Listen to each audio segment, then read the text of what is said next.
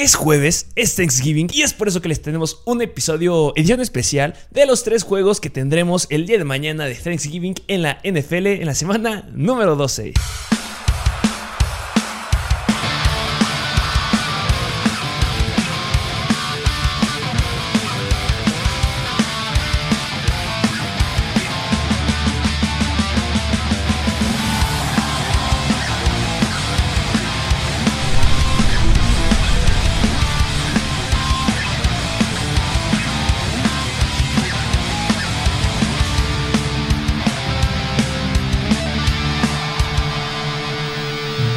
Bienvenidos a un nuevo episodio de Mr. Fantasy Football.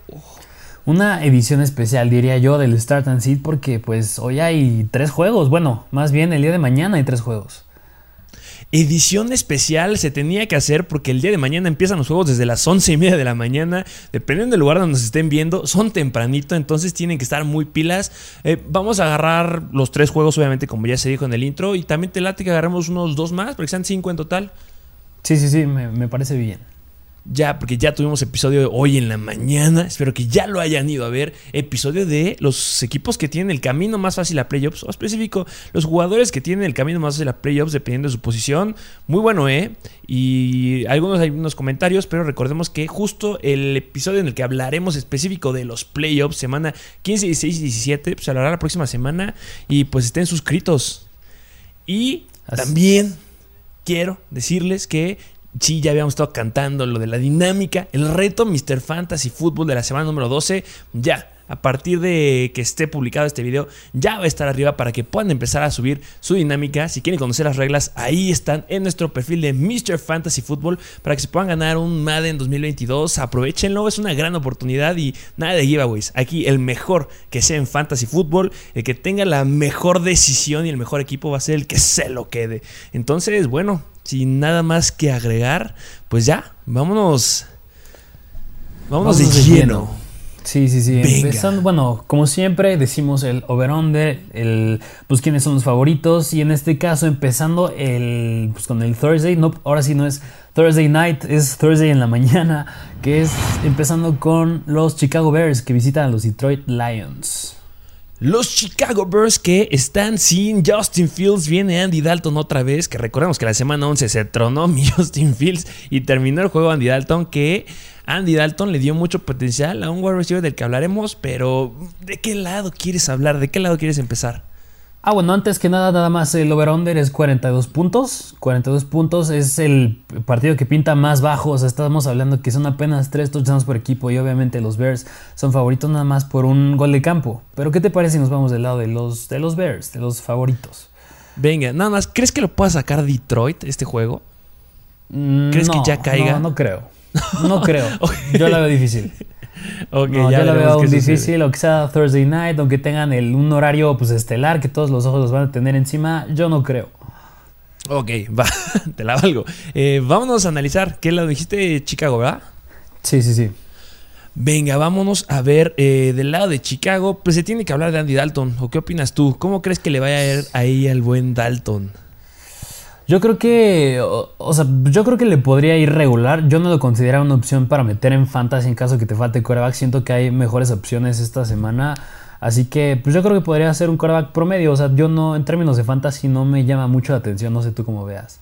Sí, hay muy buenos streamers en esta semana. O sea, simplemente podemos hablar de Mac Jones que se enfrenta a los Titans. Ahí va uno simplemente. ¿Qué consideraría antes de meter a Andy Dalton? Los Detroit Lions se colocan como la novena mejor defensiva en contra de los corebacks, permitiendo solamente 21.3 puntos fantasy a los corebacks, donde son un poquito bajos, que espero que es donde se debe aprovechar Andy Dalton, es en permitir touchdowns. Los Detroit Lions se han permitido 17 touchdowns por aire, entonces espero que ahí pueda llegar a tomar cierta relevancia el ataque aéreo que es profundo de Andy Dalton, pero pues ya hablaremos con los wide receivers. Eh, running backs, ¿cómo ves por ahí? Running backs, me gusta, me gusta Montgomery, no se vio bien la semana pasada, o sea, nada más, o sea, no creo que ni siquiera tocó los 10 puntos fantasy me parece, o sea, apenas corrió para 58 yardas, nada más tuvo una recepción, pero a pesar de eso me gusta el volumen que tiene y yo creo que pues no te debe dar miedo de iniciarlo, yo creo que o sea, es un, es un jugador que podría entrar en la categoría de, no sé, un running back. Me atrevo a decir que uno, no sé cómo veas tú. Sí, recordemos que Baltimore están dentro de las 10 mejores defensivas en contra de los running backs. Lo dejaron, como bien lo dijiste, a menos de 10 puntos. 7.7 puntos fue lo que nos dio David Montgomery la semana pasada. Pero pues ya tiene el rol de caballo de batalla en esa ofensiva. Khalil Herbert se despide, la verdad está dando muy buenas semanas. Pero pues ni modo, Montgomery es el de elección. Recordemos que bien lo dijiste tú hace una o dos semanas, que no suelten tampoco a Khalil Herbert, porque si se llega a tronar otra vez Montgomery, Khalil Herbert viene duro a ser un running back 1. Eh, hablando de la defensiva de los Detroit Lions, son la tercera peor defensiva en contra de los running backs. Han permitido 28.6 puntos fantasy en promedio y lo que me gusta es que han permitido 10 touchdowns. Son el equipo que eh, le ha permitido la mayor cantidad, de, la tercera mayor cantidad de touchdowns terrestres a los running backs, pero tomando en cuenta los touchdowns que han anotado los running backs por aire y por tierra, son los peores. Han permitido en total 17 touchdowns, 10 por tierra y 7 por aire. Entonces, ves un gran escenario para Montgomery. Es lo que tú decías, ya debe de regresar a ser un running back 1 sin ningún problema. Sí, sí, 100%. Y del lado que, muchos quieren escuchar, porque hay nombres nuevos, hay jugadores nuevos, hay un jugador que me está gustando, eh, um, los wide receivers. Wide receivers. Sí, porque es, es, improbable. O sea, yo, bueno, se ve difícil que juegue Allen Robinson. O sea, yo creo que Darnell Mooney es una opción a considerar, yo creo que muy buena. O sea, por el volumen que tiene, yo no creo que vuelva a acabar con veintitantos puntos como fue la semana pasada, pero yo creo que es una muy buena opción esta semana. Me atrevo a decir que es un, es un sleeper. Porque su touchdown de 60 yardas la semana pasada cayó con Andy Dalton, no fue con Justin Fields y aparte los Ravens eran una buena defensa en contra del ataque de los receptores, más específico. Deja eso, yo estoy de acuerdo que Darnell Mooney debe ir adentro. O sea, por el volumen, por el volumen que acabas de comentar. O sea, lo que da un poquito de miedo es que los Detroit Lions se colocan como la doceava mejor defensiva en contra de los wide receivers. Solamente le han permitido en total a los wide receivers nueve touchdowns. O sea, son bastante buenos. Menos de un touchdown por juego es lo que permiten los Detroit Lions. ¿Por qué? Porque es un juego que se resuelve recargar más a la carrera y es por eso que hay muchos touchdowns de los running backs en contra de los Detroit Lions. Pero sí, debes de meter a Darnell Mooney justamente por el volumen que acabas de decir. Viene dando muy buenos números. Es la segunda semana en que nos vuelve a regalar más de 20 puntos y es consecutiva. Recordemos que en la 10 tuvieron bye, pero 121 yardas, 5 recepciones y esa recepción que acabas de comentar. O sea, no solamente fue una de más de 40 yardas, además de esa de 40 yardas hubo dos de más de 20 yardas. Entonces hay explosión por ahí y no solamente anotó Darnell Mooney con Andy Dalton, también anotó el famosísimo, que nadie conoce, Marquise Goodwin. Él anotó también con Andy Dalton una situación corta de touchdown que lo encontró ahí. Tuvo cuatro targets, pero también logró más de 100 yardas, 104 yardas y tuvo igual una recepción de más de 40 yardas y, una y dos recepciones de más de 20 yardas. O sea que hay profundidad, los busca para largo y los touchdowns cayeron con Andy Dalton. Entonces, no sé qué pienses de meter ahí a Marquise Goodwin, que a lo mejor no alcanza los 20.4 puntos, pero si le vuelven a dar unas 2, 3 recepciones de más de 20 yardas, pues yo creo que alcanza unos 13, 14, los cuales son bastante buenos, ¿no? Sí, yo creo que sí, y más porque los Detroit Lions luego se caracterizan porque los equipos ofensivos que juegan, que juegan contra ellos les meten jugadas grandes, jugadas explosivas, jugadas de, de, largo yardaje, y yo creo que ahí es donde entra, ok, entra Darnell Mooney, pero también entra Marquis Godwin, porque recordemos que Godwin es de los jugadores, es un jugador muy rápido, es un velocista, y pues yo creo que sí se podría llegar a aprovechar muy bien de esas, de esas oportunidades. Lo que me daría miedo es nada más que, se, como tú dijiste, que se llegaran a inclinar al ataque terrestre. Pero si logran evitar eso de inclinarse al ataque terrestre, yo creo que es una gran opción, Marquis Goodwin. Dejamos a Mooney como un wide receiver 2 bajo por este miedo y a Goodwin como un flex de late, como de emergencia por ahí, se me hace bastante bueno. Obviamente contando que no juega Allen Robinson. Eh, pero bueno, vámonos al siguiente equipo. Al siguiente equipo que son los Detroit Lions. Y pues, ¿qué le parece? Pues ya de una vez podemos omitir la posición de coreback. No omitidísima, ni lo toques ni se metan. Vámonos a los running backs. Sí, sí, sí, porque bueno, pues es de Andrew Swift. Yo creo que es un running back uno directito. Running back uno directo. Los Detroit, los Chicago Bears son una defensiva en contra de los running backs media tabla. Permiten 22.9 puntos fantasy. Han permitido 8 touchdowns en total. Pero pues, de Andrew Swift debe de romper esta racha que solamente les han metido un touchdown por aire. Yo creo que Andrew Swift la puede, puede sacar la casa sin ningún problema. También recordemos que ya regresó Jamal Williams en el partido de la semana pasada, pero pues no fue muy relevante que digamos, ¿o cómo ves? Sí, no, no. O sea, antes se caracterizaba Jamal Williams porque le daban muchas oportunidades por tierra y DeAndre Swift tenía tanto por tierra como por aire. Pero pues sí, yo creo que DeAndre Swift también que está corriendo porque la semana pasada promedió 9.7 yardas por acarreo. O sea, casi 10 yardas por acarreo y pues Jamal Williams, pues cómo le va a competir a eso, ¿no? Sí, no hay forma de competirle a eso. Le ganó en volumen, aunque solamente DeAndre Swift tuvo 14 acarreos, logró hacer 136 yardas y donde salieron esas 9 yardas por acarreo. Jamal Williams tuvo 7 acarreos, pero pues no se compare nada, solamente hizo 1.1 puntos. Con Jamal ni te metas, DeAndre Swift un running back 1 sin ningún problema. Y la pregunta del millón, el ataque aéreo, porque no solamente es hablar de los wide receivers, es hablar del ataque aéreo de los, de los Detroit Lions. ¿Cómo lo ves por ahí? Sí, yo creo que, híjole, es que es bien difícil saber con los receptores. O sea, desde que no está Quinte Cephus, yo creo que se rotan demasiado las oportunidades entre Amon Razan Brown y, y Raymond. O sea, la semana pasada que fue un juego difícil en contra de Cleveland. O sea, Amon Razan Brown tuvo cuatro targets y que habíamos dicho que Calif Raymond supuestamente iba a ser el que iba, pues ya empezar a ser el más relevante. Pues nada más tuvo un target. Así que es difícil saber en cuanto a los receptores.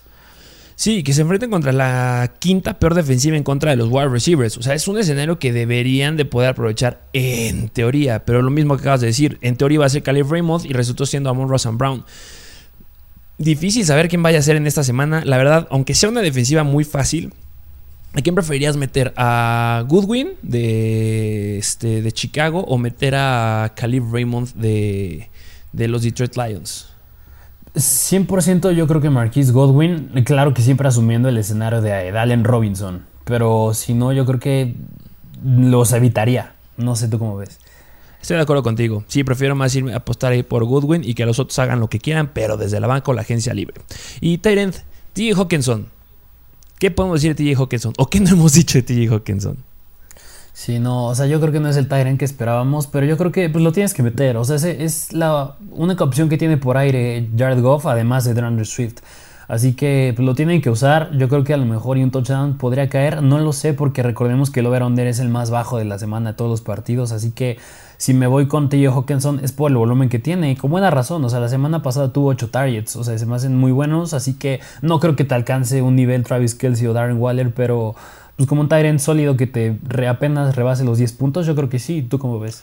Justo, yo creo que va a estar ahí. Los 10 a 12 puntos es lo que va a ser. Recordemos que T. Hawkinson viene de una sequía horrenda. De pues la semana 2 fue la última en la que vimos un touchdown de él. A partir de ahí no ha anotado nada. Viene promediando buenos targets. O sea, si vemos los targets que ha acumulado a lo largo de toda la temporada, viene promediando 7 targets por juego, lo cual es bastante bueno para un Tyrant. El problema es que no los está convirtiendo y en las yardas está quedando pues la verdad bastante, bastante cortas. Em, hablando de yardas, solamente nos está dando 50 yardas por juego. Para ser la, primera, la primera amenaza aérea de un equipo, yo creo que está bastante corto.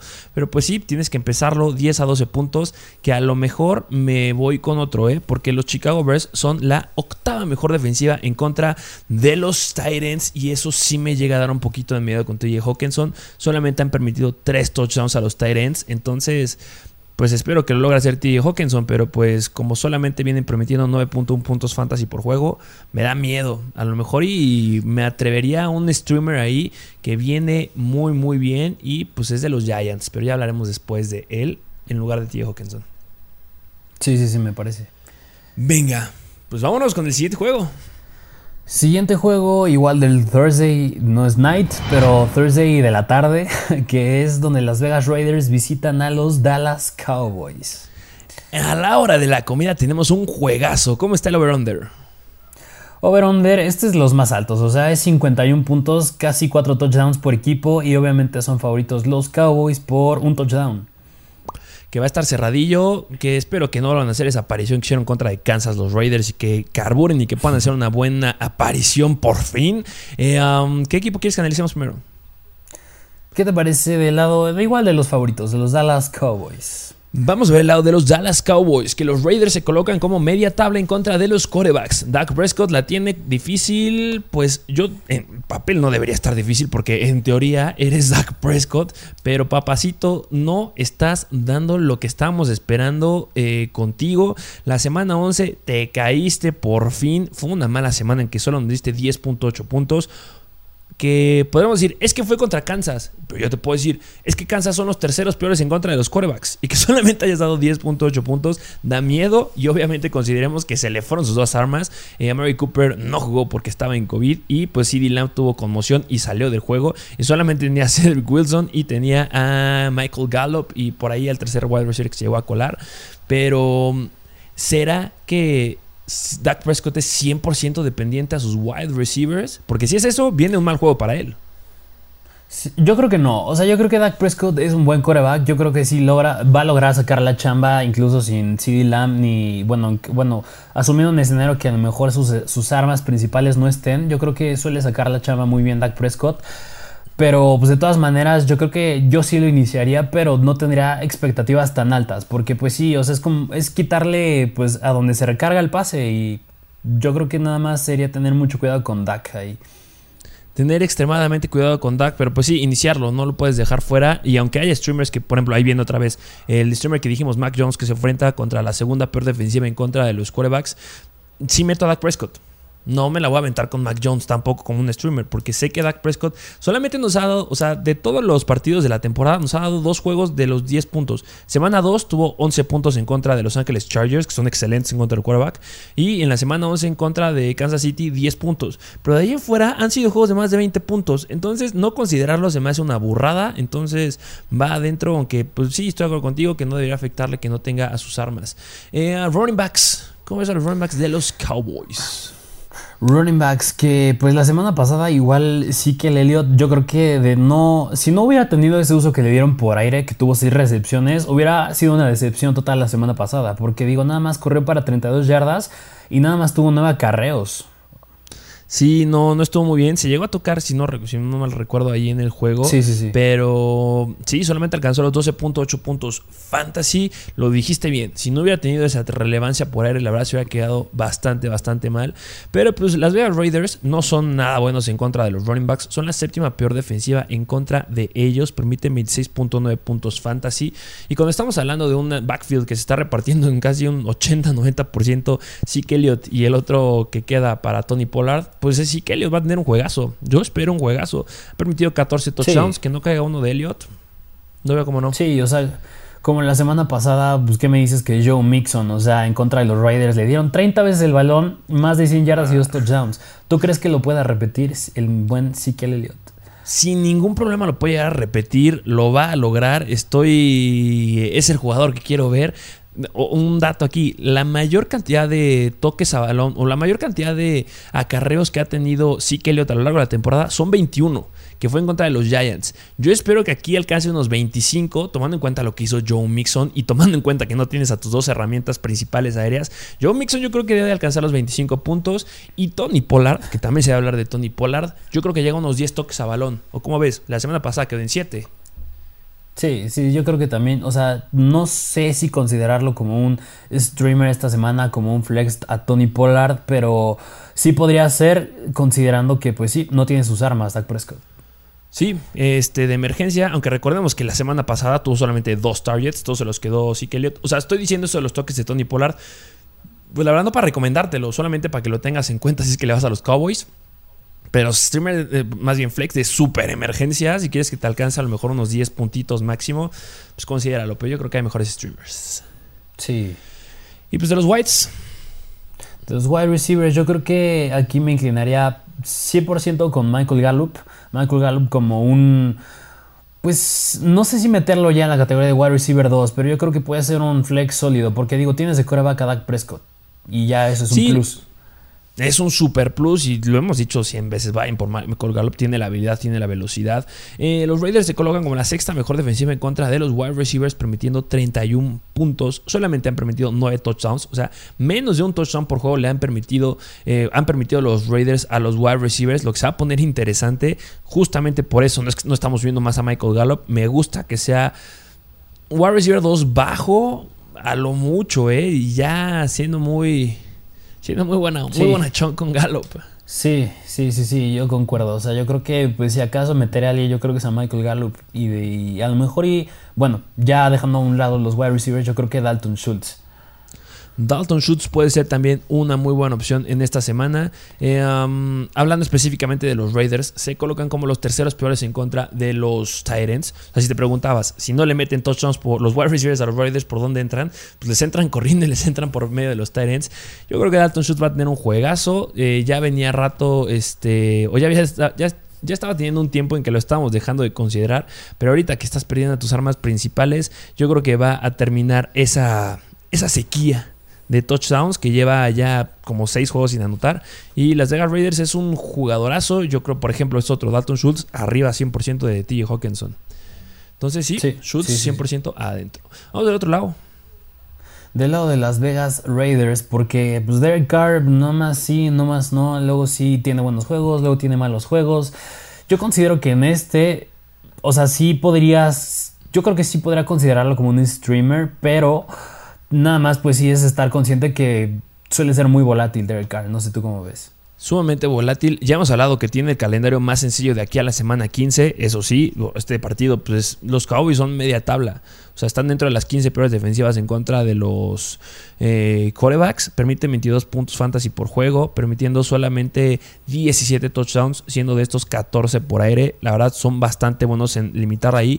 El problema, o no sé si decirlo pues, problema, pero los que permiten o los que interceptan más a los corebacks son los Cowboys. Bueno, primero están los Patriots con 18 intercepciones y después están los Cowboys con 15 intercepciones. Entonces Derek Carr la puedes tener bastante difícil por ahí. Sería como de emergencia, pero, o sea, obviamente lo recomendamos en el episodio de igual de hoy. Que agárrenlo o ténganlo para después, para los escenarios que se vienen favorables para Derek Carr. Pero este, justamente por las intercepciones, eh, dame yo. Sí, sí, concuerdo. O sea, yo creo que a lo mejor y, como dices, lo guardo para futuro, pero en esta semana a lo mejor yo sí consideraría sentarlo. Sí, exactamente. Semana 13 van en contra de Washington, la peor en contra de los quarterbacks. Semana 14 van en contra de Kansas, la tercera peor en contra de los quarterbacks. Ahí lo metes. Ahorita solamente Sí. guárdalo. Eh, running backs. Running backs que pues nada más yo creo que da miedo con Josh Jacobs. Bueno, igual que Drake, pero hablando de Josh Jacobs, yo creo que pues es el más relevante entre los dos. Pero si algo logra salvar a Jacobs es el uso que le dan por aire. O sea, la semana pasada tuvo 7 targets y 5 recepciones. O sea, apenas sobrepasa los 10 puntos.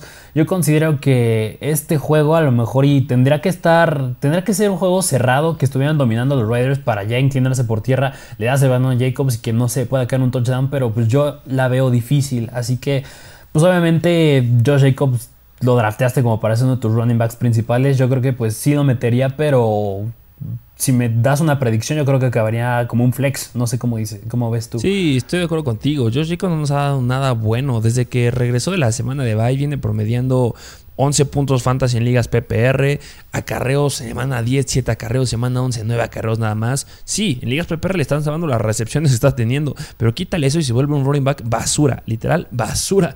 Y pues, por ejemplo, se está compitiendo en números con Tony Pollard, por ejemplo. Entonces a mí no me está gustando nada Josh Jacobs. Es el escenario más fácil que, que más, más bien, el escenario más difícil que se viene desde que enfrentaron a los Denver Broncos en la semana 6. Entonces, si contra la quinta peor defensiva en contra de los running backs, que son Cincinnati, metiste nada más 11.1 puntos, en contra de Dallas la veo bastante complicado. Los Raiders se tienen que recargar al aire, aunque caigan intercepciones, se deben de recargar. Y lo único que lo va a salvar es un touchdown, pero un touchdown te lo va a dejar con 15 puntos a lo mucho.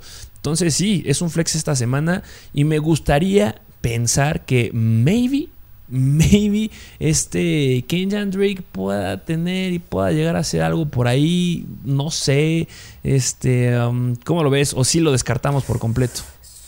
Yo, yo creo que, o sea, sí lo descartaría. Porque, o sea, porque yo pensaría que Kenyan Drake hubiera sido el corredor que tomara relevancia por aire. Pero viendo cómo se están comportando las cosas, que la semana pasada, pues, superó y por mucho Josh Jacobs a Drake en cuanto a targets, pues sí me daría miedo con Kenyan Drake.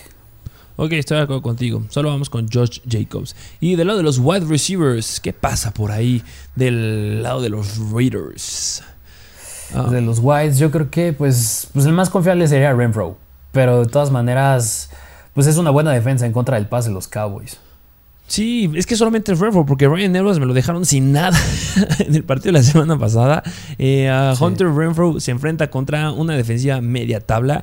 Los Cowboys han permitido 35 puntos fantasy en promedio a los wide receivers cuando se enfrentan con ellos en ligas PPR. Han permitido nada más 9 touchdowns, o sea, menos de un touchdown por juego. Entonces, ah, ahí me da, me da miedo, pero pues Hunter Renfro va a sacar la casta. Él, la verdad, va como un wide receiver 2 bajo. ¿Cómo ves ahí? Sí, sí, sí, sí, yo creo que sí, nada más por el volumen, no, por las yardas, o sea, por el volumen, o sea, me refiero en cuanto a recepciones y targets, o sea, es mucho mejor en ligas PPR considerarlo sí como un flex por, por lo mismo que te acabo de decir. Y aparte, o sea, es bueno porque pues este juego pinta de ser un over-under alto, o sea, te tienes que inclinar al pase, los Riders seguramente van a ir perdiendo, van a tener que inclinarse al pase y pues ahí es donde entra una Darren Waller y también Hunter Renfro. Justamente entra Darren Waller. Los Dallas Cowboys se colocan como la octava peor defensiva en contra de los Titans, permitiendo 14.5 puntos en promedio. Han permitido solamente 5 touchdowns a los Titans, pero pues hablando de las posiciones de los Titans, eso es bastante bueno. Ahí se debe aprovechar Darren Waller. Yo creo que va a ser un juego Hunter Renfro, Darren Waller.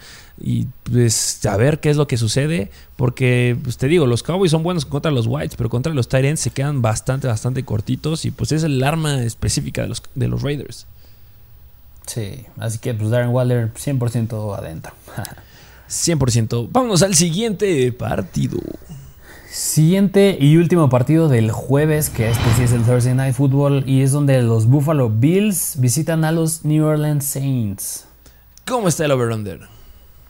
Over-under 46.5 puntos. O sea, no es ni muy alto ni muy bajo. O sea, poquito más de 3 touchdowns por equipo. Son favoritos los Bills, pero apenas por 5 puntos. Uf, o sea, cerrado. Sí, sí, sí. Yo creo que más que nada por la defensa de los Saints, porque. Y también yo creo que por el lado de los Bills, porque ya dan miedo. O sea, la semana pasada te apalearon los Colts. Hace unas cuantas semanas los Jaguars te dejaron nada más, me parece que con 6 puntos y te ganaron. O sea, estos Buffalo Bills se veían más sólidos, pero pues, conforme pasa la temporada se ven más débiles. Sí, estoy de acuerdo contigo más, más débiles cada vez, están perdiendo potencial. Qué mal, pero pues es lo que está pasando. Este, ¿Qué lado quieres que analicemos primero? Pues ya hablando de los Buffalo Bills, ¿qué te parece si empezamos con ellos? Vámonos con los Buffalo Bills. Hablando del core. Es que son juegos que es de empezar. o sea, los Saints son buenos. Lo, donde se quedan poquito pelas en contra de los corebacks. Se colocan como la octava peor defensiva en contra de los corebacks si no me equivoco. Eh, permite 23.5 puntos fantasy en promedio por juego. Han permitido en total 18 touchdowns. Lo que es bueno es que hablando de las peores defensivas eh, permitiendo o defendiéndose en contra de los touchdowns terrestres de los corebacks, los Saints son los peores. Han permitido 5 touchdowns terrestres a los corebacks. Y cuando estamos hablando de un Josh Allen que también le gusta correr, yo creo que de ahí se va a aprovechar. Entonces, si es que me lo frenan un poquito o se ve limitado de alguna forma que saquen la fórmula secreta a los Saints para, para defenderse del ataque aéreo, pues Josh Allen va a notar corriendo. Entonces, um, Josh Allen 100% adentro. Eh, los running backs. Pues yo no me meto con ninguno de ellos. O sea, antes pensábamos que pues era Zach Moss, era Singletary y ahora me estás diciendo que ya se está metiendo Matt Breda. O sea, la semana pasada tuvo cinco carreras Matt Breda y Singletary 3 y Zach Moss 3. Y creo que hace dos semanas también, cuando jugaron en contra de los Jets, me parece que fue los Jets, pues Matt Breda tuvo touchdown por aire. O sea, es bien difícil saber. A lo mejor y valdría la pena tener en tu banca ahí como un stash a Matt Breda, pero en cuanto a iniciar a alguien, yo no me meto. ¿Tú cómo ves? 100% de acuerdo contigo. Ahorita que analizamos al equipo de los backfield de los Buffalo Bills, me acuerdo del backfield al principio de año, bueno, de la semana como de la 3 a la 7 de Baltimore. Justamente cuando estaban repartiéndose Devonta Freeman, la Chavis Murray, Tyson Williams y de repente metía la mano ahí Le'Veon Bell, que era un backfield que dependía 100% del touchdown y, o sea, los podías llegar a iniciar como flex arriesgados porque anotaban. El problema del backfield de Buffalo es que no anotan. Esa repartición de tres, pero no anotan. La verdad, yo en mis ligas que tenía Zach Moss, yo ya lo solté, me olvidé de él, muchos lo agarraron. A mí no me gusta. Podría ser un stash ahí como es Matt Breda, pero recordemos que si ya viste el episodio del día de ayer de la facilidad del, camino, este, el día de ayer, del día de hoy en la mañana, el camino que tienen de aquí a playoffs, pues los Bills tienen el camino más difícil para los running backs de toda la NFL. Cuando tienes una repartición ahí que se está yendo casi casi 33% cada uno y que tampoco están generando nada y que tienes un calendario sumamente complicado, yo a lo mejor me olvido de ese backfield, no quiero pensar en ellos y mejor agarro jugadores que tienen mayor potencial, como es el caso de los Saints que hablaremos ahorita. No me meto con ninguno. Los Saints son la tercera mejor defensiva en contra de los running backs, permitiendo 18.7 puntos fantasy en promedio. Estamos hablando que el mejor escenario es que cada uno meta 5 puntos fantasy. El mejor escenario. Sí. Que sí puede que de repente explote alguno, pero para adivinarle, no, no lo recomiendo. Sí, no, está bien difícil saber. Y del lado de los wides, ¿qué me dices de los wide receivers? Pues es que se pone bueno porque los Saints se colocan como la novena mejor defensiva, la novena peor defensiva en contra de los wide receivers. Entonces ahí está, está bueno porque tienen todo el escenario los tres. ¿Con cuál te irías? O sea, 100% me voy con Stephon Diggs, 100%. Y yo, y yo me atrevo en segundo lugar, que es donde ya es más debatible, con Cole Beasley. Yo mira con Cole Beasley, Emanuel, sí. O sea, yo creo que si me das a escoger uno, yo me voy con Cole Beasley. ¿Tú pues, por quién te irías, Emanuel Sanders o Beasley? Siento que yo me iría con Emanuel Sanders, pero a ver, ¿por qué te irías con Cole Beasley? Yo creo que me iría con Cole Beasley porque pues es que no, no porque me guste Cole Beasley, más bien por, la, por lo inconstante que ha solido ser Emmanuel Sanders en las últimas semanas. O sea, no habían tenido escenarios tan complicados. Fue un juego difícil en contra de los Colts la semana pasada, pero pues Sanders tuvo semanas explosivas al inicio y después como que se vino un poquito para abajo. Yo creo que no es tanto porque me guste Cole Beasley, más bien yo creo que es por el miedo que le tengo a Emmanuel Sanders. Ok, estoy de acuerdo contigo. Eh, es una muy buena opción. O sea, al final de cuentas, los dos, yo creo que por esta disputa que hay, como decía, entre uno, entran como flex. No sé si estás de acuerdo ahí conmigo. Eh, yo me voy un poquito más con Emmanuel Sanders, porque, eh, o sea, sí lo entiendo. Em, lo que acabas de decir es 100% cierto. Emmanuel Sanders estaba siendo más constante al inicio de la temporada. O sea, al inicio de la temporada, si tomamos de la semana 1 a la semana número 6, que es como que la primera mitad, estaba promediando casi 7 targets por juego, lo cual es bastante bueno. Pero después de la semana 8 a la semana 11, nos viene promediando solamente 5 targets. O sea, sí bajar dos targets sí es importante cuando estás hablando de un core de wide receivers competido. La cuestión aquí, que es la fórmula que entra, se llama Dawson Knox. Dawson Knox desde que llegó le ha bajado los targets a Cole Beasley y eso no me gusta para nada. La semana pasada quedaron igual los dos, eh, Cole Beasley y Manuel Sanders con 5 targets. Igual quedaban la semana 10 en contra de los Jets con 2 targets ambos. Sí ha sido un poquito más este pues efectivo a Manuel Sanders y es por esa pequeñita cosa que fue un poquito más explosivo este y lo usan más en situaciones de jugadas largas que me recara un poquito más con Emmanuel Sanders. Si vemos la cantidad de jugadas que han tenido de más de 20 yardas, va ganando Emmanuel Sanders. Cole Beasley tiene a lo largo de la temporada 5 eh, jugadas de más de 20 yardas. Cuando lo comparamos este, con las de Emmanuel Sanders que lleva 9 jugadas de más de 20 yardas. Es por eso y, la dupla, lo que pasa con Dawson Knox, que la semana pasada nos regaló 10 targets, que me recargo un poco, un poco más con este Emmanuel Sanders. Pero ojo, que vayas con Cole Beasley, yo creo que está bien, ya es cosa de situación que tú quieras, pero los dos son flex en esta semana porque se complica mucho. Es Stephon Dix es el wide receiver de ahí. Sí, 100%. Y pues ya, pues ya tocamos a Dawson Knox. Este, pues, ¿qué opinas de Dawson Knox? No, pues es un star. Yo creo que sí lo consideran star, más porque hasta se está haciendo, creo que más buscado que este Diggs. Bueno, al menos la semana pasada lo superó. Igual creo que tuvo la oportunidad de quedarse con un touchdown, nada más pues no lo atrapó. Pero Dawson Knox es un Tyrant 1.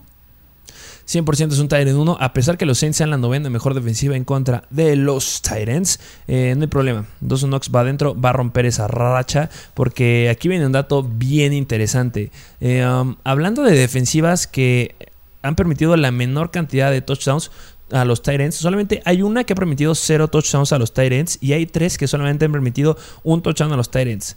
La que no le ha permitido nada a los Tyrants son los Denver Broncos. Pero después vienen tres defensivas que solamente un touchdown. Una son los Cardinals, otra los Vikings y la otra son los Saints. Solamente un touchdown a los Tyrants. Entonces se ve complicado, pero Dawson Knox puede sacar esta chamba sin ningún problema. ¿Cómo ves? Sí, sí, sí, sí, de acuerdo. Vámonos al siguiente equipo. Siguiente equipo que son los New Orleans Saints. Que bueno, pues empezando con el coreback, que yo creo que de la misma manera que un equipo que ahorita mencionamos, que son los Detroit Lions, yo no me meto con el coreback. No, eh, cuando siempre que analizamos al, equipo que se enfrenta contra los Bills es muy rápido porque los Bills son la mejor defensiva en contra de los corebacks. Entonces eso te anula al coreback de los Saints. Los Bills ya han empeorado un poquito, que es como de lo que se más se va a hablar de los Saints, en contra de los running backs. Pero cuando digo que han empeorado es que se han colocado como la séptima mejor defensiva en contra de los running backs. Entonces ahí pues tampoco es cierto que son malos, no. Y en los wide receivers sucede algo bastante similar. Pero a ver, eh, yo creo que lo que quieren escuchar todos es de los running backs. Que aquí hay que aclarar que al momento que se está grabando este episodio, pues en duda Camara, en duda este Mark Ingram. Y pues quién es el que está atrás. Pues tendría que ser Tony Jones, aunque ahí me daría un poquito de miedo, no, no completamente, o sea, yo, o sea, en caso de que un escenario que no juegue Mark Ingram ni Alvin Camara, yo 100% me inclino con Tony Jones, pero yo sí tendría un poquito de cuidado porque se podría llegar a, a meter unas cuantas oportunidades, yo creo que sí. Ty Montgomery, no sé cómo ves, porque creo que la semana pasada no jugó, hace dos semanas tampoco jugó y cuando no estuvo Camara se llegó a rotar unas cuantas veces con Mark Ingram. Así que 100% me inclinaría con Tony Jones, pero pues nada más estar consciente que sí podría ahí entrar unas cuantas veces Ty Montgomery. Es una gran oportunidad de Tony Jones, que pues, la verdad, ojalá que sí le den el juego. Veo difícil que los Saints puedan llegar a sacar la chamba, que, o sea, que hay dos equipos que saben cómo jugarle a los equipos de elite. Uno son los Titans, quién sabe qué pasó la semana pasada, pero también los otros son los Saints. Entonces los Saints también son muy buenos jugando a los equipos elite, entonces va a estar bastante interesante por ahí. Eh, um, pero sí, lo acabas de decir, Tony Jones sería como que eh, el principal. Obviamente si va Mark Ingram, pues metemos a Mark Ingram, si va a Camara 100% a eh, Alvin Camara. Pero sí meter a Tony Jones, ¿por qué no? Aunque no te esperes un gran juego tampoco, la verdad va como flex con upside, no lo puedo poner de una mejor situación porque los Bills son extremadamente buenos en contra de los running backs. Sí, de acuerdo. Y pasa lo mismo hablando de los wide receivers que con los corebacks. Los Bills son los mejores en contra de los corebacks. Eh, solamente permiten 25.9 puntos fantasy por juego. hablando de touchdowns por aire que les hayan metido a los Bills son increíbles. ¿Cuántos crees touchdowns? Si tuviera que un número así con la palabra increíbles, ¿cuántos touchdowns crees que haya permitido eh, los Bills a los wide receivers? No sé, unos cuatro. Tres touchdowns han permitido nada más a los wide receivers los Bills en lo que va de la temporada. Los siguientes son los Chargers con cinco touchdowns permitidos. Pero solamente tres touchdowns en lo que va de la temporada. Ay, güey. No, no lo puedo creer. O sea, yo creo que, pues sí, yo no meto a nadie de los receptores, absolutamente a nadie.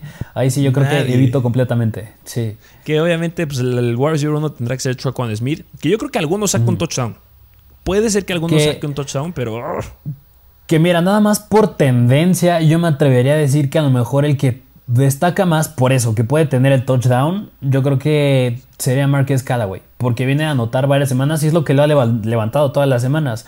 Pero de todas maneras sería arriesgadísimo meterlo. Y trae con Smith por el volumen, pero pues como dices, los, el, pues, el, el perímetro de los Bills es muy bueno, así que es muy arriesgado meter a alguien. Es muy, muy bueno y la verdad Sí, pues a lo mejor sería Marqués Callaway, aunque sea el wide receiver 2 ahorita del equipo, pero no. Yo la verdad mejor no lo recomiendo, considero que hay mejores eh, wide receivers como Goodwin, por ejemplo. A pesar que tengo un escenario complicadillo, se me hace mucho mejor. Y este, hablando de los Titans, pues Troutman ya quedó fuera. sí, sí, sí, sí. Entonces... Así que pues, nadie. nadie. Eh, bueno, pues esos fueron los juegos del día de mañana. Y pues, te late que analizamos unos dos más. ¿Qué, qué, partidos quieres agarrar? Sí, sí, sí. ¿Qué te parece si nos vamos primero ya al domingo, empezando con el juego divisional, donde los Steelers visitan a los Cincinnati Bengals? Ufa, ¿cómo está el over-under? Over-under 45 puntos no es ni muy alto ni muy bajo, o sea, apenas pasan los 3 touchdowns ambos equipos y son favoritos los Bengals por 4.5 puntos. 4 o 5 puntos, este, va a estar cerrado, ¿no? Los Bills llegan a sacar de repente ahí los juegos sin ningún problema. Entonces, lo, buenas noticias es que va a ser un partido que está va a estar sin problemas de clima, entonces bastante bueno. Este, um, ¿con qué lado quieres que analicemos primero? ¿Qué te parece de los Pittsburgh Steelers? Mm, vámonos del lado de los Pittsburgh Steelers. Pues viene. Este. Pues hablando de los quarterbacks. Los Bengals se colocan como la séptima mejor defensiva en contra de los quarterbacks, permitiendo 21.1 puntos fantasy. No. no lo meto. No, o sea, yo creo que la semana pasada a lo mejor y te pudo haber emocionado que pues, Rotlisberger acabara con tres touchdowns en contra de los Chargers, casi 300 yardas, pero de todas maneras yo son juegos que les pongo un asterisco, o sea, son de excepción y que rara vez se van a volver a repetir hablando de jugadores como Rotlisberger, así que pues, yo no lo meto. Justamente estoy de acuerdo contigo. A pesar de que haya sucedido eso, no hay que emocionarse tanto todavía. Hablando de los running backs, ¿cómo ves ahí al buen Najee Harris? Pues Najee Harris, que pues la semana pasada pues los Cherries medio la pagaron por tierra, pero de todas maneras tiene un volumen impresionante, tiene touchdowns, o sea, es un running back que puedes iniciar yo creo que sin problema. Sí, los Bengals se colocan como la quinta peor defensiva en contra de los running backs. Están empatados justo con los Giants. Permite 27.1 puntos fantasy. Y cuando estamos hablando de un running back que se queda con todo, literal, con todo, pues 100% con él, no lo puedes dudar. Eh, wide receivers. Pues el mismísimo Dionte Johnson, yo creo que pues sí lo meto, ¿no? Sí, 100% lo metemos. Recordemos que ya hablamos de él en el partido de hoy en la mañana. Dionte Johnson, o más bien el core de wide receivers de los Pittsburgh Steelers tienen el calendario más sencillo de aquí a la semana número 15. Este es como el más dificilito que tienen. Que los Bengals, como lo acabo de decir, se colocan como dentro de las la quinta mejor defensiva en contra de los Whites. Pero tienen un volumen increíble. Entonces es un wide receiver uno que no le hace nada que pues, te enfrentes contra una buena defensiva. El que sería a lo mejor una duda ahí es Chase Claypool. Eh, pues, a lo mejor un flex. Sí, yo creo que sí. Bueno, la semana pasada ya despertó un poquito más. O sea, digo, tuvo 5 recepciones, 9 targets, 93 yardas. Yo creo que espero que ya empiece a ser un comportamiento que vaya en ascenso. O sea, que ya vaya a tener comportamientos así Claypool. Y me gusta también que son favoritos los Bengals. Porque eso quiere decir que pues van a ir perdiendo los Steelers y van a tener que lanzar el balón. Y no puedes inclinarte todo el tiempo a Dionte Johnson. Yo creo que tiene que entrar Claypool. Así que a lo mejor lo consideraría meter como un flex. Pero a lo mucho. De acuerdo contigo, sí, no puede subir más. Y Pat Fairmouth, ¿cómo lo ves? Los Cincinnati Bengals están media te habla. Sí, yo creo que sí lo meto. Venga, sí, sin ningún problema. Viene de anotar. En las últimas cuatro semanas viene promediando un touchdown por juego. La semana pasada anotó viene promediando, o sea, si tomamos desde la semana número 6, Pat Fremont nos viene promediando por juego 7 targets, lo cual es increíble, bastante bueno para un Tyrant. Y si le sumamos que está anotando con esos targets, pa, debes de meterlo sin ningún problema esta y la próxima semana. Sí, y aparte de que Pat digo, Eric Ebron, pues se va a perder tiempo, así que. Sí, Eric Ebron, bye bye. Eh, um, del lado de los Cincinnati Bengals. Del lado de los Bengals. Más bien, yo te quiero preguntar a ti, ¿cómo ves a Joe Burrow? ¿Lo consideras un streamer que es un jugador que muy frecuentemente lo metemos en starts, que tienes que ser un streamer, pero esta semana, ¿cómo lo ves? Pues mira, los Pittsburgh Steelers se colocan como una defensiva media tabla en contra de los corebacks. Viene un escenario bastante similar al que se ha enfrentado las últimas dos semanas. Obviamente no contando la semana 10 que tuvieron bye. Pero la semana 9 en contra de Cleveland, justo es la defensiva número 15. ¿Cuánto dio Burrow? 14.2 puntos. Semana 11 en contra de los Vegas Raiders, son la defensiva número 16, 12.5 puntos. Pittsburgh Steelers, la defensiva número 14 pues yo creo que viene un juego bastante similar. Me encantaría decir que podría ser un streamer, pero es que estamos hablando de la defensiva de los Pittsburgh Steelers y mejor no se metan con él. Ya si vieron el episodio del día de hoy, les dijimos que uno de los corebacks que tiene el escenario más complicado de aquí a la semana 15 es Joe Burrow. En playoffs mejora, pero está bien complicado y pues no nos has demostrado que puedes secar la casta contra estos equipos media tabla, hablando de ya tener tu core de wide receivers completos. Porque claro que de la semana número 2 a la semana número 4 tuvo escenarios complicados con defensivas media tabla en contra de los quarterbacks, pero eran semanas en las que Jamar Chase era una cosa increíble que todos lo apuntábamos como MVP, pero pues se ha ido pagando bastante. ¿Qué le está pasando a estos Bengals? No lo sé. Pero pues simplemente yo creo que va a ser un juego, no sé, de Joe Mixon. ¿Cómo ves? Sí. Sí, sí, sí, yo creo que sí, de Joe Mixon. Ahorita tú nos dirás qué tan buenas son la qué tan buena es la defensa de los Steelers en contra de la carrera, pero de todas maneras parecía que Mixon venía en tendencia de que le iban a dar menos oportunidades, que venía para abajo, que Samaje Perrin se estaba metiendo, pero pues este juego de la semana pasada en contra de los Raiders que le dieron 30 veces el balón por tierra, o sea, demuestra que pues nada más lo estaban descansando un ratito y Joe Mixon sigue siendo el, mismo, el mismo Joe Mixon con gran talento, con grandes oportunidades y, lo demostró porque sí, o sea, promediando 4.1 yardas por acarreo en 30 acarreos se me hace muy bueno. Así que yo creo que Mixon sí pinta para acabar como un, un running back 2 hasta pues yo creo que un poquito más. Sí, no, Joe Mixon es un running back uno, ya no le hace ni cosquilla a las defensivas. Obviamente, algo que sí caracteriza a Mixon es que cuando vas contra una defensiva muy fácil, la explota. O sea, cuando una defensiva fácil, la explota por ahí y nos da juegos de más de 23 puntos. Cuando son defensivas difíciles, se apaga. Los Pittsburgh Steelers se colocan como la... Igual son media tabla. La... Pues sí, la quinceava peor defensiva en contra de los running backs. Eh, empezó muy bien la defensiva de los Pittsburgh Steelers al inicio de la temporada, pagando muy bien a los running backs, pero se han caído bastante. El área donde podrían ser bastante buenos es que solamente le han permitido 6 touchdowns terrestres a los running backs, pero también han permitido 4 touchdowns eh, terrestres, 4, perdón, han permitido 2 touchdowns este, aéreos a los running backs y 6 touchdowns terrestres a los running backs. En total han dado 22.9 puntos fantasy en promedio, pero Joe Mixon es algo que debe de aprovecharse. Y un dato bien interesante es que hablando de yardas por acá, permitidas a los running backs, los Pittsburgh Steelers se colocan como la cuarta peor defensiva en contra de los running backs, hablando de yardas por acarreo. Permiten 4.7 yardas por acarreo, entonces eso es lo que debe de explotar John Mixon y justamente por ese datito yo creo que va, va a ser un gran, gran juego de Mixon a pesar de hablar de los Steelers. Sí, completamente de acuerdo, así que pues que no te dé miedo Joe Mixon. Ah, sin ningún problema. Y White Receivers. ¿Cómo es Wide receivers que. Mira, ya es, raro, o sea, digo, yo hubiera pensado que T. Higgins hubiera sido, tener el mismo, un comportamiento similar a Deontay Johnson. ¿En qué me refiero? A que fuera el favorito del coreback, a que tuviera mucho volumen, pero yo no esperaría que esto pase todas las semanas, pero viendo como pasó la semana pasada, que ahora fue Tyler Boyd que tuvo 8 targets y luego estuvo Jamar Chase y, que T. Higgins haya tenido la misma cantidad de targets que Samaje Perrin pues no es muy atractivo. Yo consideraría que Tyler Boyd, obviamente, yo creo que son sus semanas que tiene como de explosión, como CJ Usoma, pero yo creo que T. Higgins yo sí lo considero, sigo considerando de iniciarlo, a pesar de estas semanas que tuvo para abajo. Pues entre, o sea, T. Higgins y Jamar Chase, ¿no? Serían como los de elección. O sea, justamente entiendo lo que estás diciendo ah, ahorita. Pero recordemos que Boyd tuvo que salir del juego en contra de los, de los Raiders. Este y no acabó el juego. Salió en el cuarto cuarto. Yo creo que sí debería de jugar. Hay que estar ahí pendiente a las noticias. Pero, por ejemplo, ahorita acaba de decir algo que fue el más que tuvo más targets de los Cincinnati Bengals. Tuvo 8 targets.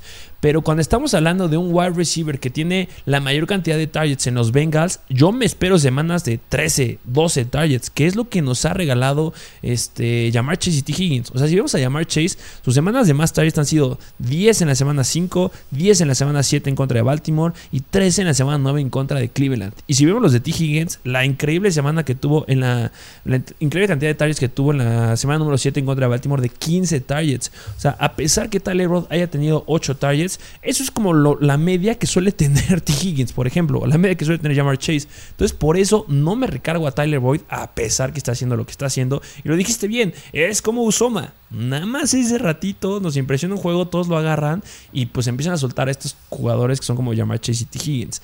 Voy con T. Higgins. A pesar de lo que vi la semana pasada, lo siento, pero debe de ser T. Higgins el jugador que pues el que debes de meter. Los Pittsburgh Steelers se colocan como la octava peor defensiva en contra de los wide receivers.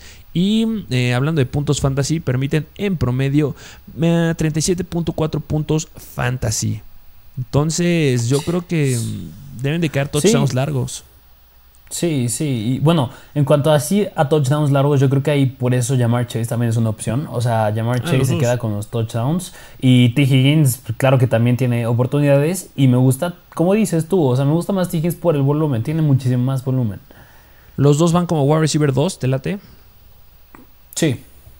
Venga. Y pues ya, eso sería todo hablar de los Cincinnati Bengals. Este, pues vamos al siguiente juego. Siguiente juego del domingo, otra vez mencionándolo, y es donde los Tampa Bay Buccaneers visitan a los Indianapolis Colts. Este juego tiene el over-under más alto, o sea, 51.5 puntos. Estamos hablando que yo creo que sí pasan, bueno, tocan los cuatro touchdowns ambos equipos sin problema, y sorprendentemente nada más son favoritos por un gol de campo los Buccaneers.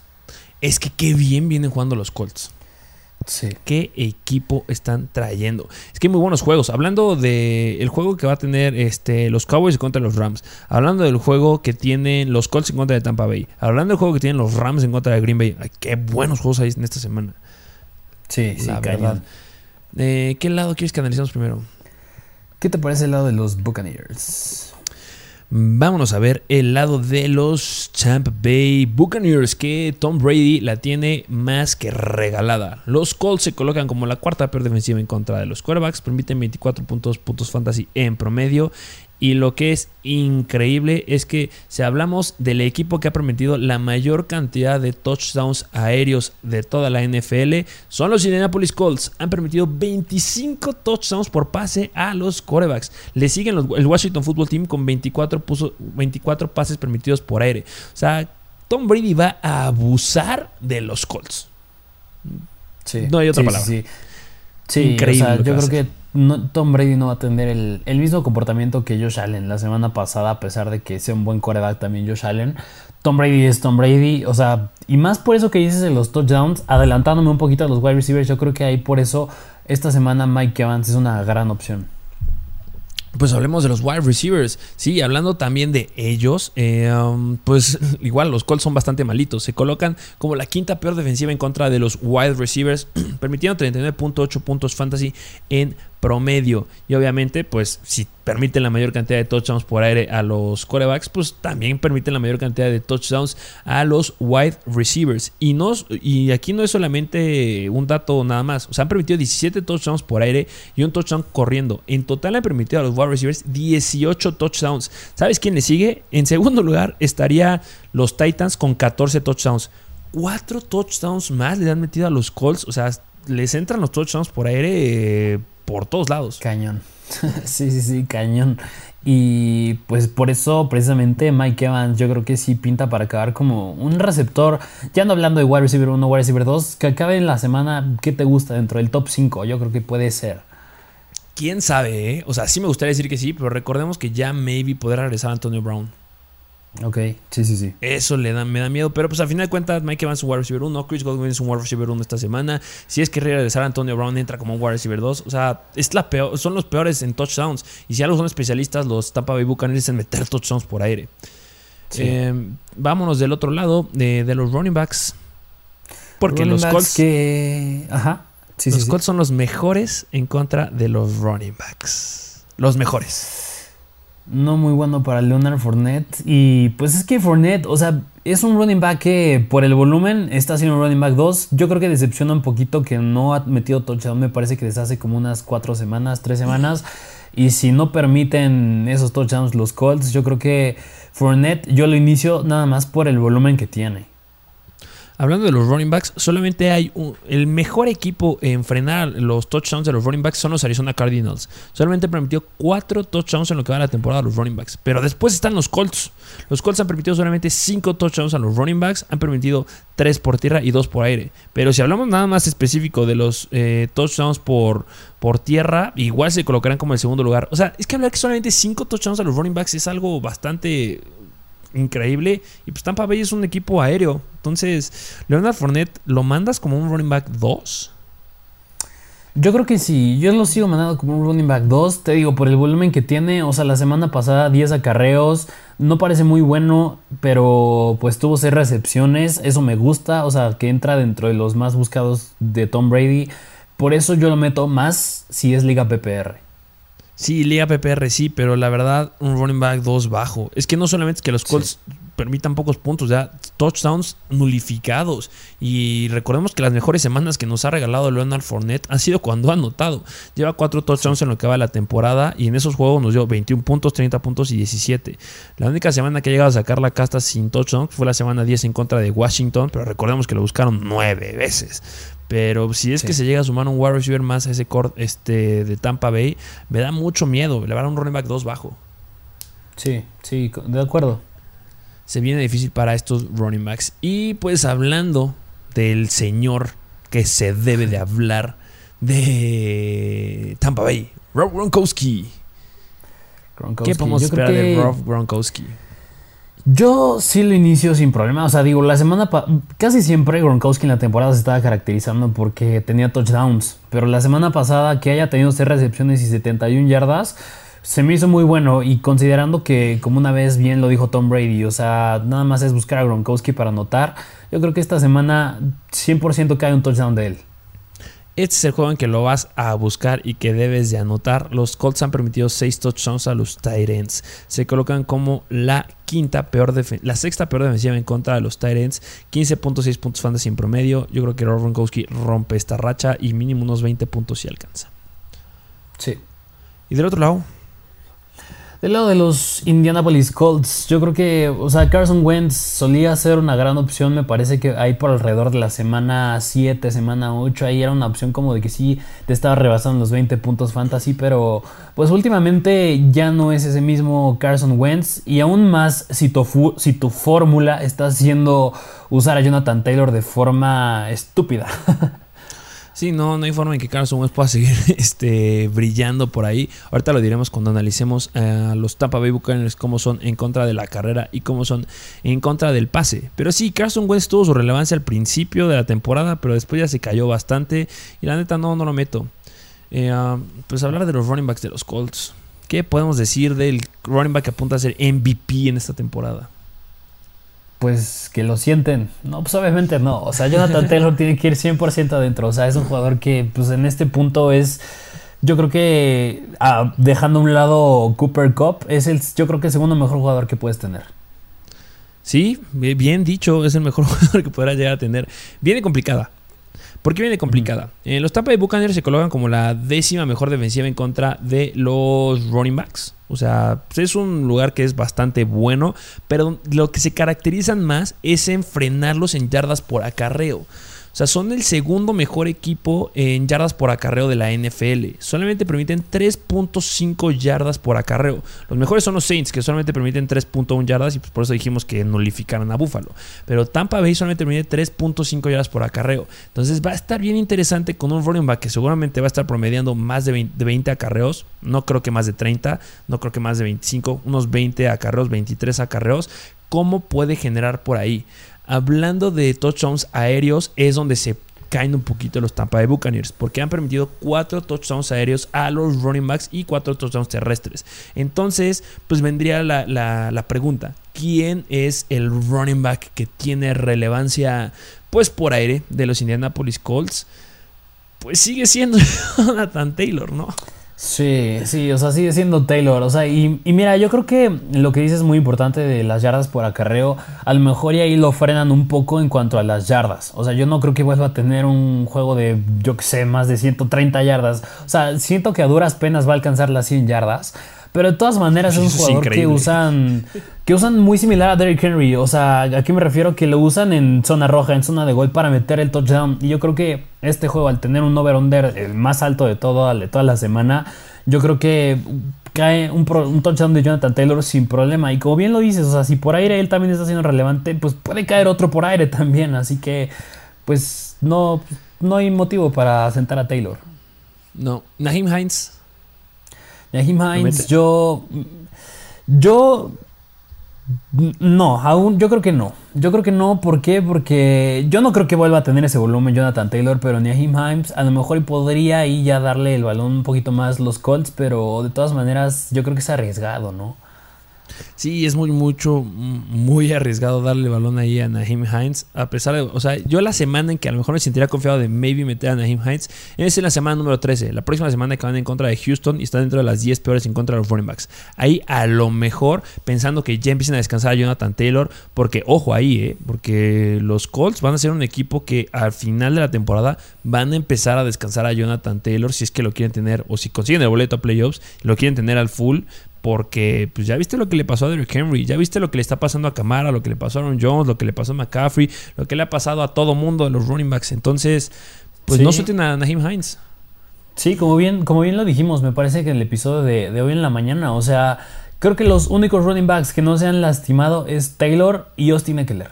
De ahí en fuera, busca todos los equipos, todos ya se han lastimado. Sí, todos han tenido ahí algún problema. Najee Harris es el otro que también se ha llegado a salvar. Pero de ahí en fuera todos han tenido algún problemilla y pues esperemos que no llegue a pasar. Pero pues tengan a Najee Hines. Eh, de los wide receivers. Wide receivers, yo creo que pues los Tampa Buccaneers, ahorita me corriges, pues son malos en contra del pase, si no me recuerdo. Y ahí yo creo que pues Michael Pittman, a pesar de que la semana pasada se cayó, yo creo que esta semana otra vez vuelve a ser ese jugador que era explosivo. Sí, justamente es como que el área donde son peorcitos. Están dentro de las 15 peores defensivas en contra de los wide receivers. O sea, no es que sean increíblemente malos, pero pues si, si los equipos les anotan a los Tampa Bay Buccaneers de alguna forma, es promedio de los wide receivers han permitido 35.3 puntos fantasy en promedio y 9 touchdowns aéreos. Entonces, pues Michael Pittman, que es el que tiene el volumen ahí, es el que se debe de quedar ahí con las oportunidades y no veo cómo no tenga un buen juego. A lo mejor no increíble, pero sí un muy buen juego. Sí, sí, completamente de acuerdo. Y pues bueno, este, ¿quieres hablar ahí del Chirenth? Molly pues, Cox, que de repente... Sí, es que mira, es raro porque digo, la semana pasada pues Jack Doyle fue el que tuvo 5 targets, 3 recepciones, 30 yardas. Molly Cox nada más un target, no atrapó ninguno, pero yo creo que tuvo mucho que ver que pues, eran los Bills. Los Bills son las mejores defensas en contra del pase, así que yo considero que si consideras meter a Lee Cox es esperar, es esperar que meta un touchdown, pero está dependiendo... Sí, y estar esperando eso de un jugador yo creo que es arriesgado muy, muy arriesgado. La verdad, yo creo que hay mejores streamers, pero pues quién sabe, a lo mejor y cae un touchdown, no lo sé. Pues en las semanas complicadas es donde cuando, cuando suelen caer los touchdowns del buen este, Molly Cox. Pero pues sí recordemos que el que estaría ahorita, hasta lo que nos han enseñado los Indianapolis Colts, es Jack Doyle. Que Jack Doyle ahorita es el tight end número uno de ese equipo.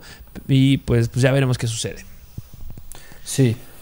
Y bueno, esos fueron los juegos que les traemos en el episodio de hoy. Eh, recuerden que mañana lo adelantamos porque mañana vienen tres juegos tempranitos. Espero que sea un día por completo de NFL. Y pues también ya les traeremos el resto de los partidos en los episodios siguientes. Recuerden estar suscritos. Recuerden que ya la dinámica ya va a estar en nuestro Instagram. Sigan las reglas. Si tienen alguna duda de cómo va a funcionar la dinámica, ahí pues hagan la pregunta sin ningún eh, problema. Se las vamos a contestar. Recuerden que solamente se van a admitir este, respuestas o solicitudes o que hayan subido la, la planilla su historia hasta el primer kickoff. O sea, tienen hasta las once y media de la mañana del día de mañana para poder subir este, su, su planilla y pues que puedan participar para ganarse un Madden 22.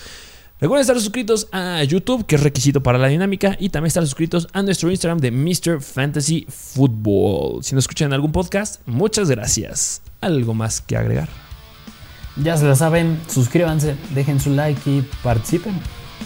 Muchas gracias por formar parte de la mejor comunidad de fantasy fútbol en español y nos vemos a la próxima.